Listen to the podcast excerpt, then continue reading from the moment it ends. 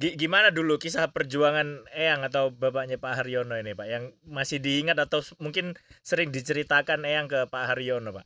Uh, kalau pas waktu perang, waktu hmm. penjajahan, memang saya kan belum lahir waktu itu. Hmm.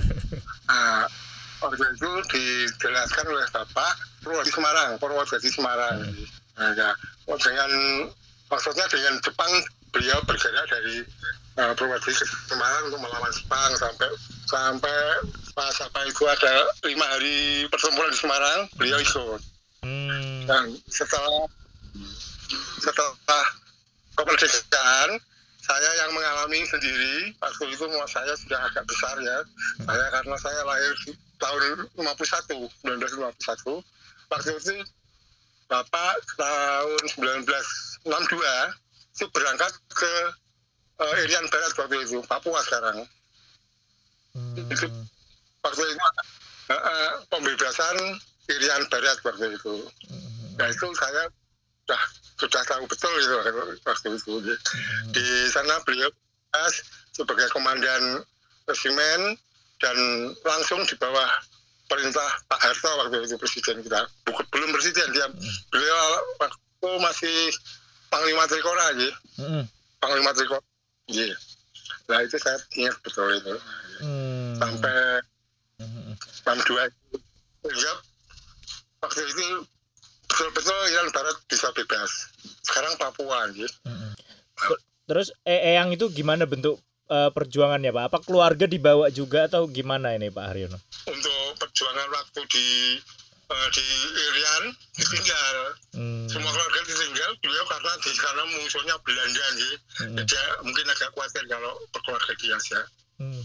ya itu langsung ber, ber, berkontak dengan Belanda hmm. itu dulu Pak Haryono Pak, Pak Haryono Pak Haryono sendiri dulu ditinggalnya di mana itu Pak saya di Jalan Tentara Pelajar dulu Jalan Merican hmm. dulu Jalan Merican nomor 23 sekarang tentara pelajar nomor 23. Hmm. Gimana sosok Eyang Eyang itu di keluarga, Pak? E, karena kan e, satu, satu sisi beliau adalah e, tentara, pejuang kemerdekaan, ya. tapi sosok di keluarga seperti apa sebagai kepala keluarga, ayah dari Pak Haryono gitu. Ya itu, karena waktu itu maaf ini karena ngerasani wong tua sih waktu itu agak kurang perhatian dengan keluarga tapi dia hmm. tetap uh, untuk negara nomor bisa nomor satu kan jadi kami agak kelancar memang waktu itu hmm. tapi nggak pernah juga kami tetap di uh, ditinggal di rumah lah hmm. tapi beliau di Kual, di Ambon, di, di tugas ke mana-mana lah waktu itu. Jadi kami ditinggal nggak pernah diajak jadi enggak seperti teman-temannya beliau. Kalau pindah ke mana keluarganya diajak. Kalau pindah ke mana keluarga. Kalau bapak enggak. Tetap di Semarang bapak yang ke mana-mana gitu ya sampai uh, sampai di pensiun pun seperti itu juga berarti pak? Iya. Hmm. tugas di waktu itu sepertinya di Gandim di Solo. Hmm.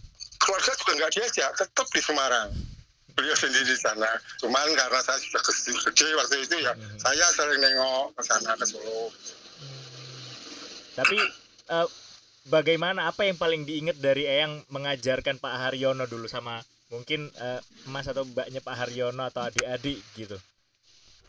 Hmm, ya itu kalau biasa tentara Mas, disiplin Mas. Hmm.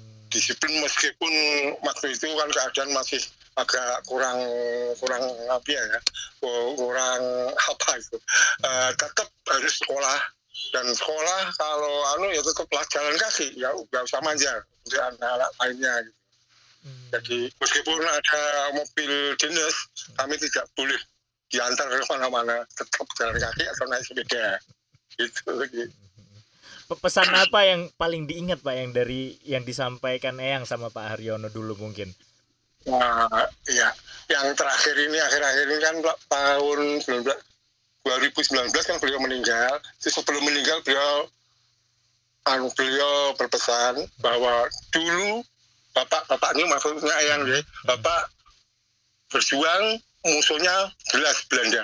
tapi sekarang maaf ini ya Hmm. musuhnya nggak tahu kita jadi hati-hati kalau sekarang gitu aja yang penting kamu anak-anak itu harus meneruskan perjuangan bapak gitu Hmm.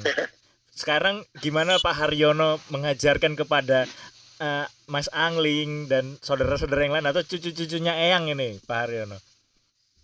ya, ya ya seperti itulah tidak memanjakan bahkan anak-anak itu kuliah pun biaya sendiri maaf karena memang kami nggak punya eh, untuk menyekolahkan yang lebih tinggi ya. Eh. kalau sewaktu sekarang ini saya sendiri membentuk suatu grup seperti DAC Dewan Dewan Harian Sabang ke Serbuan untuk anak-anak pejuang. Jadi kami tetap tetap berjuang untuk kemerdekaan sekarang ini untuk mengisi kemerdekaan yang hakiki gitu. Mungkin Jadi pesan untuk eh, pendengar El Sinta Pak Haryono apa yang eh, mungkin diajarkan Eyang yang seharusnya bisa disebar luaskan khususnya untuk pendengar El Sinta Pak Haryono. semua pendengar itu saya wanti-wanti teruskan perjuangan yang-yang dulu kasihan yang-yang dulu berjuang demi kemerdekaan meninggalkan keluarga mengorbankan harta mengorbankan eh, ekonominya. Eh, sekarang isilah kemerdekaan ini dengan hakiki dengan apa sungguh-sungguh. Jangan seperti maaf ini karena anak-anak sekarang eh, tidak mengenal topan santun. Budi pekertian tidak ada maaf ini. Saya, Hmm. saya sendiri kan ada apa gitu ya. pokoknya berjuang terus untuk mengisi kemerdekaan ini. Nggih, Iya. Gitu. Matur nuwun sangat ini Pak Haryono kesempatan waktunya Mu- mudah-mudahan doa kita untuk Eyang eh, menjadi husnul khotimah jasa-jasa yang sudah Eyang berikan untuk memerdekakan bangsa ini bet- betul-betul menjadi amalan beliau pemberat untuk menimbang beliau di masuk surga kelak ya Pak Haryono ya.